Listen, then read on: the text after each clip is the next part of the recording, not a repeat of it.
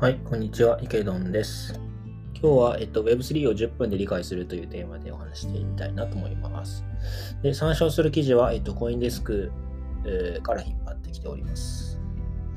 はい。でまず Web3 とはというところなんですけど、Web3 をそのそもそも理解する前にですね、まず Web1 から、えー、説明した方がいいかなと思うんですけど、Web1 は、えーと、最初のバージョンのインターネットのことを指してて、まあ、1990年代後半に、まあ、登場したものです主にリンクとかホームページの集まりからなっていたものですということですね。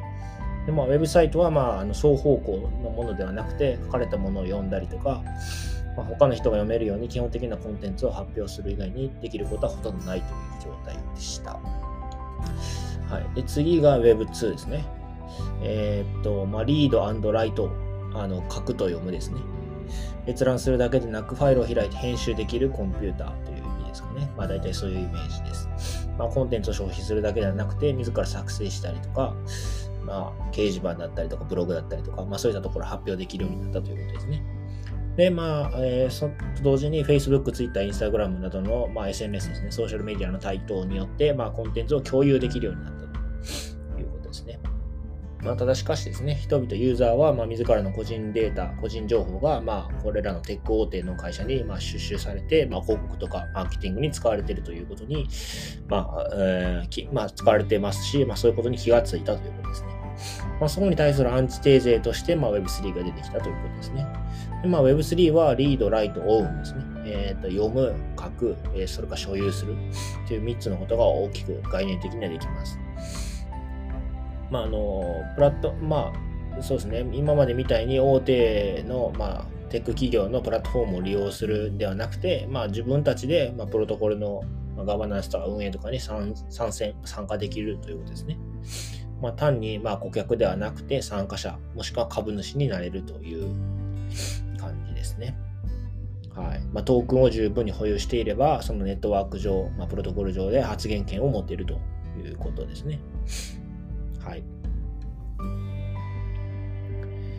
で、まあ、さっきも言ったように Web3 で何ができるかっていうとこなんですけど、まあ、例えばゲーム業界で言うならば、まあ、そのゲームの運営そのものに、プレイヤーだけではなくて、ゲームの運営そのものにも関われるというような感じですかね。まあ、今、ゲームで例えましたけども、あらゆるプロトコル、あらゆるプロジェクトの、まあ、えー、運営、参加するだけではなくて運営に関われたり、あとはその将来性、方向性に関して投票ができるというイメージですかね。はい。で次、えっと、Web3 に対する批判なんですけど、えっと、批判、まあ一番この間、えっ、ー、と、ジャック同士ですね、ツイッターと、えっ、ー、と、スクエア、今はブロックっていう名前になりましたけど、CEO のジャジャック・ドーシーさんと、えー、まあ、その他の方々が、まあ、Web3 に関して、まあ、ツイッター上で議論をしたんですよね。で、まあ、その批判の中心っていうのは、まあ、分散型劇場と呼ばれるものであるということですね。まあ、ブロックチェーンのプロジェクトは、まあ、Web3 のプロジェクトは名目上分散型ということになっているが、まあ、実態は、まあ、ベンチャーキャピタリストが支援する投資とか、まあ、わずかな人が、まあ、数億ドルえー、まあ、相当の、まあまあ、運営権を持っているというかですね、まあ、分散型と言いながらそうではないじゃないかというのが、まあ、この言い分ですね。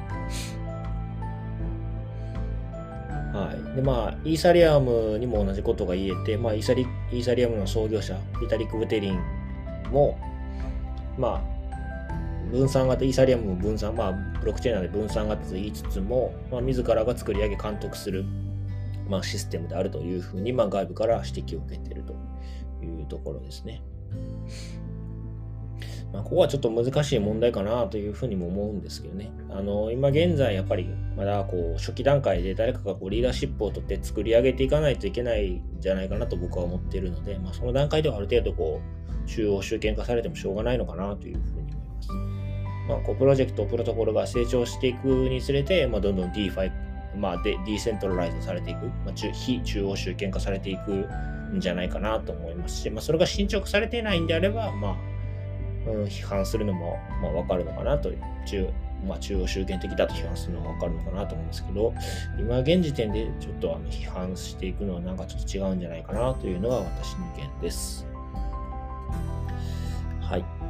まあ、以上、ちょっと Web3 を簡単に理解するっていうテーマで喋ってみましたが、いかがだったでしょうか？あの、参照した原文はコインデスクジャパンに載っていますので、もしよろしければご覧になってみるといいかなと思います。